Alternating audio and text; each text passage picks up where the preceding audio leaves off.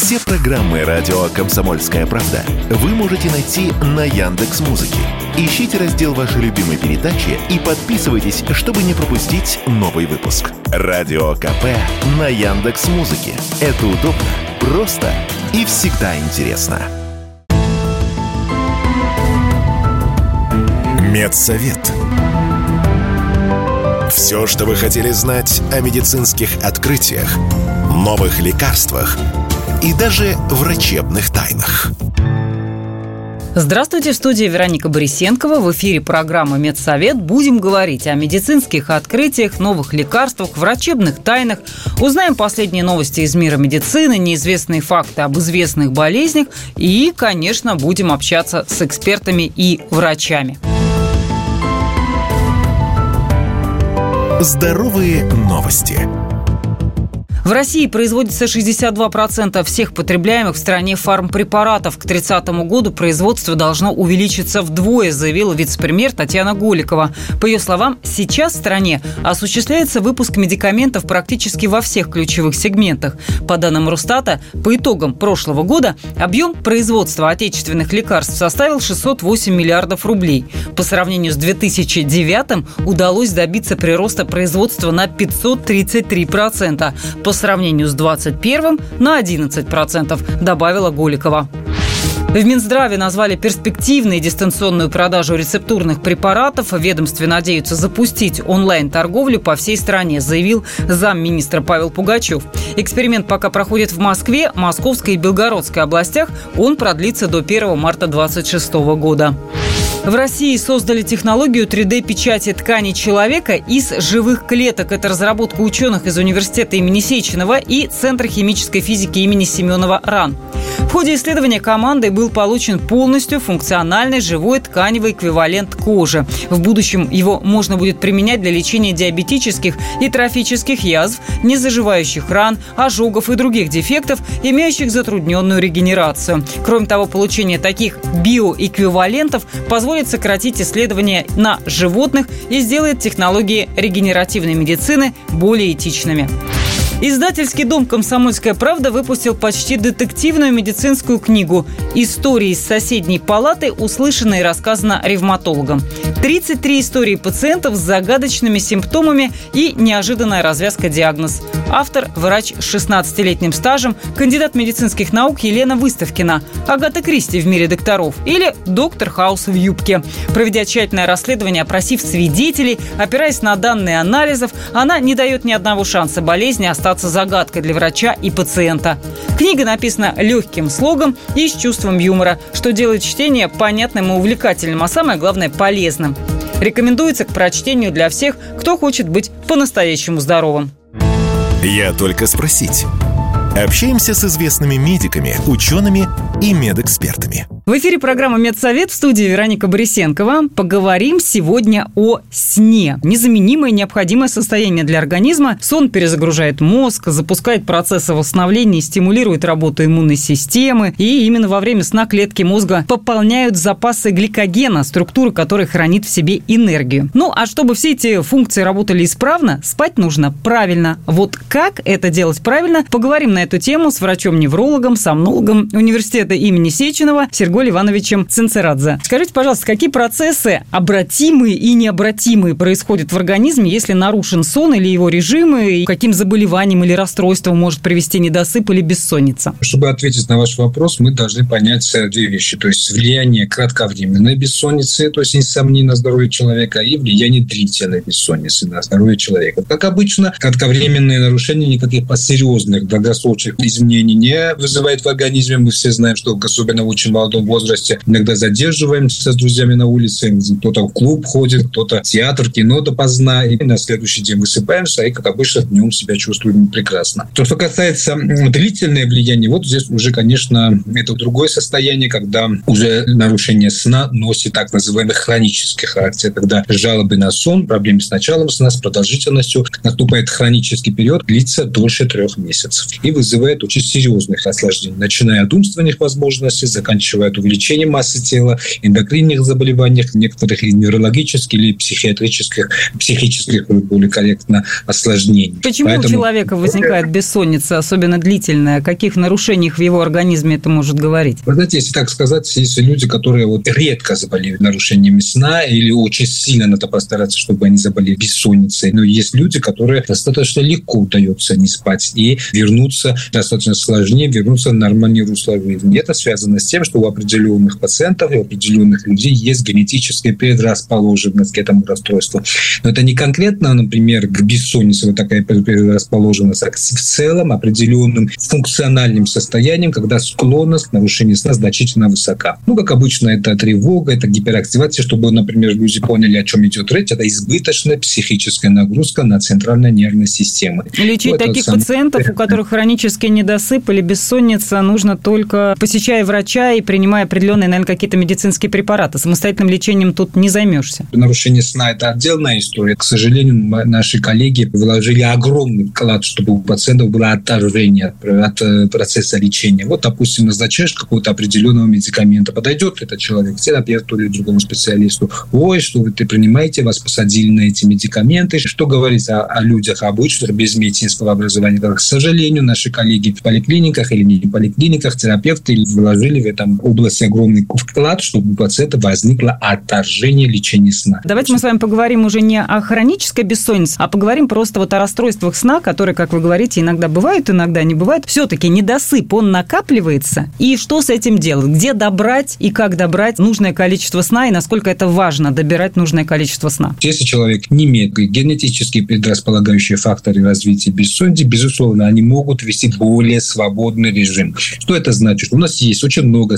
специалистов различных, которые работают по сменному графику, но не все болеют бессонницей, они возвращаются дома, у них есть время несколько дней, чтобы выспаться. Вообще медицина говорит, что после одной бессонной ночи человек должен отдыхать три дня. То есть для одной бессонной ночи требуется три дня полноценного отдыха, полноценного сна, чтобы сказать, что организм выспался. Но а норма сна у всех все-таки разная? Нормы, они разные для каждого человека, но подавляющее большинство случаев, ну, можно сказать, что абсолютное большинство спят от 7 до 8 часов, за редким исключением. Сергей Иванович, я слышала о таком понятии ядерный сон. У сомнологов есть 6 часов. Это минимум, который обязательно нужен для поддержания функции организма. Меньшее время вызывает нарушение работы психики и внутренних органов. Это так или это такой некий условный показатель? Цифры – это относительная величина, которая встречается чаще всего, это, но это никак не описывает жизненный процесс организма. Вот, например, вечером после 10 часов вырабатывается мелатонин. Это значит, что пора постепенно ложиться в постели.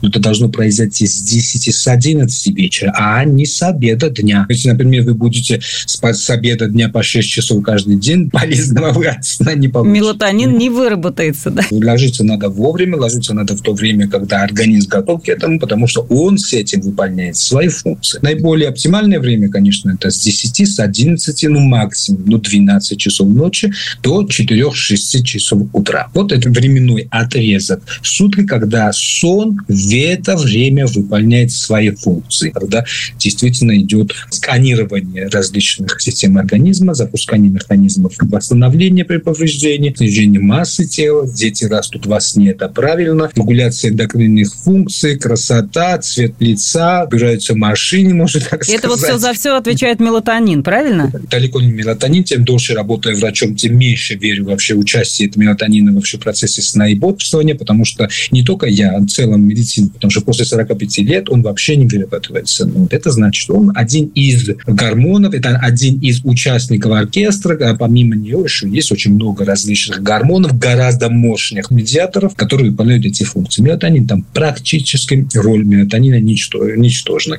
Просто мелатонин, он является хронобиотиком, то есть он регулирует хронобиологические ритмы, то есть он связан с определенным ритмом, который дает определенный стимул центральной нервной системы, что вот наступил вечер, что уже надо запустить, то есть просит дирижеру начинать, э, можно так сказать, какое-то произведение. Это в нашем случае это сон. А я еще слышала о том, что очень важно ложиться до 12 и важное количество сна для того, чтобы похудеть. Насколько это взаимосвязано? Майя Плесецкая спросили один раз, как вам удается всегда быть в форме, и она ответила очень грубо немножко, надо меньше жрать. Извините за выражение. Да, действительно, во сне происходят процессы, то есть вырабатывается в глубоком сне самотопробный гормон, с помощью которого способствует, начинается сжигание жиров, снижение массы тела, но снижение массы тела – это когда в организме меньше поступает энергия, чем мы тратим. То есть, когда мы контролируем рацион. И давайте в завершении нашей интересной беседы дадим практические советы слушателям о том, как наладить режим сна. Я могу, например, сказать только одно. Мы родились не для того, чтобы выполнить какие-то роли. Все-таки сон – это наш обслуживающий процесс, а не наоборот. То есть, он нас обслуживает, чтобы мы на следующий день делали свои любимые дела или, может, иногда нелюбимые дела, но главное, чтобы мы не должны быть в рабстве этого состояния состояние. Что нужно делать? Главное, что надо получить удовольствие. Если, например, для человека вечером не нужно его рано встать утром, ему позволяет немножко дольше заснуть, зато вечером сидеть в своей любимой семье, смотреть фильм или рисовать, или чем угодно, и это доставляет человеку удовольствие, конечно, это нужно делать. Жизнь очень скоротечна. Вы представляете, например, если Чайковский, Рахманинов, Брамс и так далее писали бы вот эти произведения по ночам, и врачи запрещали им делать это. Представляете, там приходит какой какой-то злой сомнолог, и Рахманинов запрещает ночью писать свой третий концерт. Мы родились для того, чтобы максимально хотя бы стараться, чтобы быть счастливыми, получить удовольствие. Если у определенных людей возникнут проблемы со сном, пожалуйста, мы здесь, так что поможем. На такой оптимистичной, позитивной ноте закончим с вами разговаривать о сне. Поговорили с врачом-неврологом, сомнологом университета имени Сеченова Сергеем Ивановичем Центерадзе. На очень важную тему говорили без исключения для всех, как обеспечить себе здоровый сон и не страдать от бессонницы. Медсовет. Все, что вы хотели знать о медицинских открытиях, новых лекарствах и даже врачебных тайнах. В эфире программы «Медсовет» в студии Вероника Борисенкова. Говорим о медицинских открытиях, новых лекарствах, врачебных тайнах и в том числе узнаем много интересного из истории медицины. Медицинские истории. Отправляемся в прошлые века, чтобы узнать, как появлялись болезни и лекарства – это только в 20 веке лечить переломы научились правильно и практически безболезненно. Но на протяжении веков чего только не делали древние скулапы, чтобы зафиксировать и соединить заново переломанные конечности. А переломы же случались с людьми во все времена. В ход шли заговоры, заклинания, магические обряды, призывающие к божественному вмешательству, или настойки и травы. В традиционной медицине древних цивилизаций, например, Египте, они активно применялись для облегчения боли и даже неких таким образом способствованию срастания переломов. В то же время в одном из важнейших для истории медицины документов папирусе Эдвина Смита, это примерно 2000 лет до нашей эры, рассказывается, как древнеегипетские врачи использовали фиксирующие повязки с медом и квасцами, но об эффективности ничего не сообщается. В 1903 году археологи, ведущие раскопки в 100 километрах от египетского Луксора, обнаружили человеческие кости, которые совершенно точно пытались срастить искусственным путем. Вокруг места сложного перелома были прикреплены четыре деревянных дощечки, каждая из которых была обернута льняной тканью. Дополнительно в месте перелома находился лист финиковой пальмы. Его могли положить к для остановки кровотечения или снятия болевых ощущений. Шины из дерева для фиксации сломанных костей в определенном положении использовались не только в Древнем Египте. Их применяли в Китае, в Древнем Риме, Древней Греции. Арабский врач Абу Бакр Мухаммед Ибн Захария Ар-Рази Рази был первым, кто предложил использовать некоторое подобие современного гипса. Для создания фиксирующей смеси по его рецепту нужно было использовать известь и яичный белок. Со временем смесь становилась твердой, как камень, а снимать ее нужно было только после полного заживления. В дальнейшем смесь меняла свой состав, но яичный белок э, оставался одним из основных ее компонентов вплоть до 19 века. Шло время, врачи все больше погружались в анатомию, все лучше понимали, как устроен человек и что происходит с организмом, одно из руководств, дошедших до наших дней, написанное в XIV веке фламандским врачом Яном Ипперманом книга «Хирургия». Среди прочих рекомендаций там описана и методика, которую нужно было применить для лечения переломов. Пациента нужно было зафиксировать. Для этого врач просто садился на бедолагу верхом, после чего, предварительно ощупав место травмы, резко вправить фрагменты костей на место. Ни о какой анестезии никто и не задумывался. На этом, впрочем, лечение не заканчивалось, ведь нужно было еще обеспечить неподвижность поврежденной конечности. В этом случае подход был сугубо индивидуальным. Плотник делал деревянный ящик, который надевался на руку или ногу и фиксировался с помощью бандажей и веревок. Пациент должен был оставаться в покое несколько недель. Но, впрочем, двигаться с этой конструкцией было сложновато. Настоящий вклад в развитие гипсовой иммобилизации внес великий русский хирург Николай Антонович Пирогов. Именно он в XIX веке во время Крымской войны впервые в истории медицины применил метод гипсования переломанных рук и ног. А идея эта возникла в его голове после посещения мастерской скульптора Николая Степанова. Пирогов с интересом наблюдал за работой художника с гипсом, ведь ему давно не давал покоя тот факт, что многие раненые становятся инвалидами в результате неправильного сращивания костей и тканей.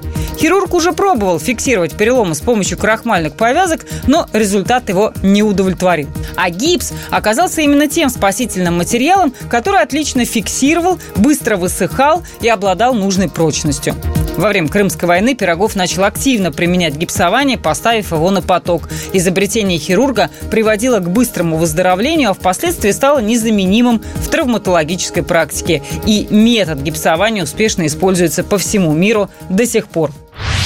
Как всегда, в июне центральные регионы страны, в том числе Москву и область, засыпает тополиным пухом. В более северных частях России это происходит в июле. Говорят, что в этом году тополи цветут как-то особенно интенсивно. Насколько опасен пух для здоровья и так ли аллергичен, как принято считать в народе, узнал Юрий Кораблев. Говорят, что В июне в Москву пришли настоящие метели, только не снежные, а из тополиного пуха. В 2023-м пушит особенно интенсивно. Особенно много тополей на северо-востоке, юго-западе и северо-западе города, а также в Зеленоградском административном округе. На севере, востоке и юго-востоке поменьше. Кто и зачем высадил в столице столько пушащих тополей, радио «Комсомольская правда» рассказала доцент кафедры ботаники, селекции и семеноводства садовых растений Российского государственного аграрного университета имени Тимирязева кандидат биологических наук Елена Ямбатурова. Эти растения очень хороши для городского озеленения. Их характеризует быстрый рост, неприхотливость, устойчивость к засухе и засолению почвы. Также их легко размножать черенкованием. Они хорошо поддаются обрезке, даже очень такой радикальной обрезке. Поля перерабатывают большое количество углекислого газа и выделяют э, большое количество кислорода, то есть очищают городской воздух. Поэтому было принято решение еще в советские времена массово высаживать тополя в Москве. А, к сожалению, есть побочный эффект такого озеленения в виде тополиного пуха. Особенно тяжело в сезон вездесущего пуха аллергикам. У тех начинается обострение. Однако основная причина для них вовсе не сам пух, объяснила Елена Ямбатурова.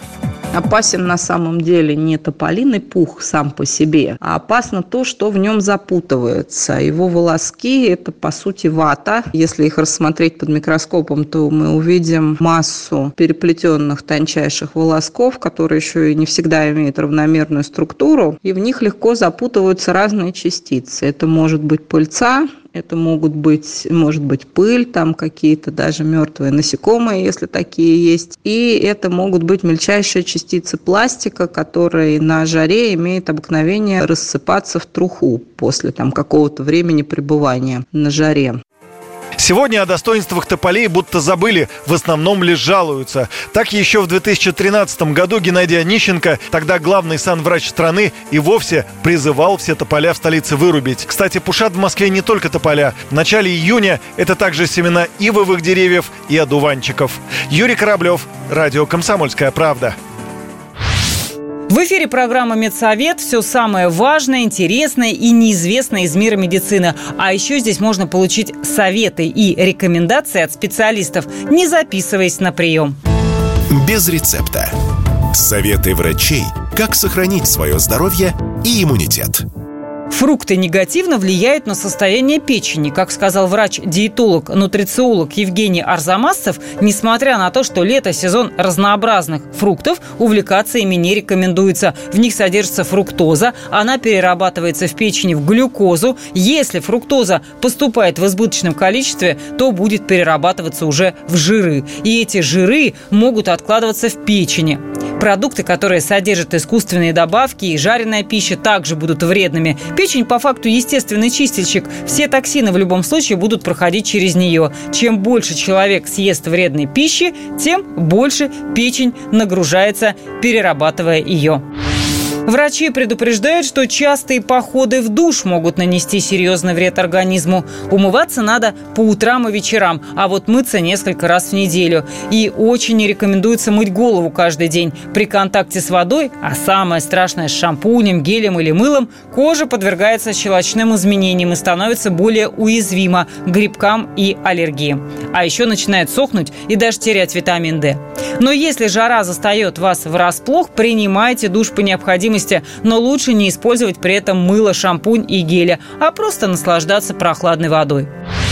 Ложитесь спать до 23.00. Человеческие биологические часы заточены под 24-часовой цикл. И в период с 11 вечера до 3 часов ночи эпифиз, шишковидная железа мозга, вырабатывает гормон сна – мелатонин. Соответственно, чтобы он начал вырабатываться, до 23.00 хорошо бы уже заснуть. Мелатонин выполняет целый ряд важных функций, контролирует суточные и сезонные биоритмы, оказывает легкое, снотворное и более утоляющее расслабляющее действие, регулирует температуру тела, частоту дыхания, артериальное давление, а еще запускает регенерационные процессы и замедляет старение, снижает стресс. После двух часов ночи уровень мелатонина постепенно снижается, а после трех часов надпочечники начинают вырабатывать уже другой гормон – бодрости и стресса – кортизол. Он учащает сердцебиение, повышает давление и тонус сосудов. В 6-7 часов утра наступает пик концентрации кортизола. Также в это время активно вырабатывается серотонин – гормон хорошего настроения. Он и облегчает нам пробуждение. С вами была программа «Медсовет» и Вероника Борисенкова. Не болейте и будьте здоровы! Медсовет. Все, что вы хотели знать о медицинских открытиях, новых лекарствах и даже врачебных тайнах –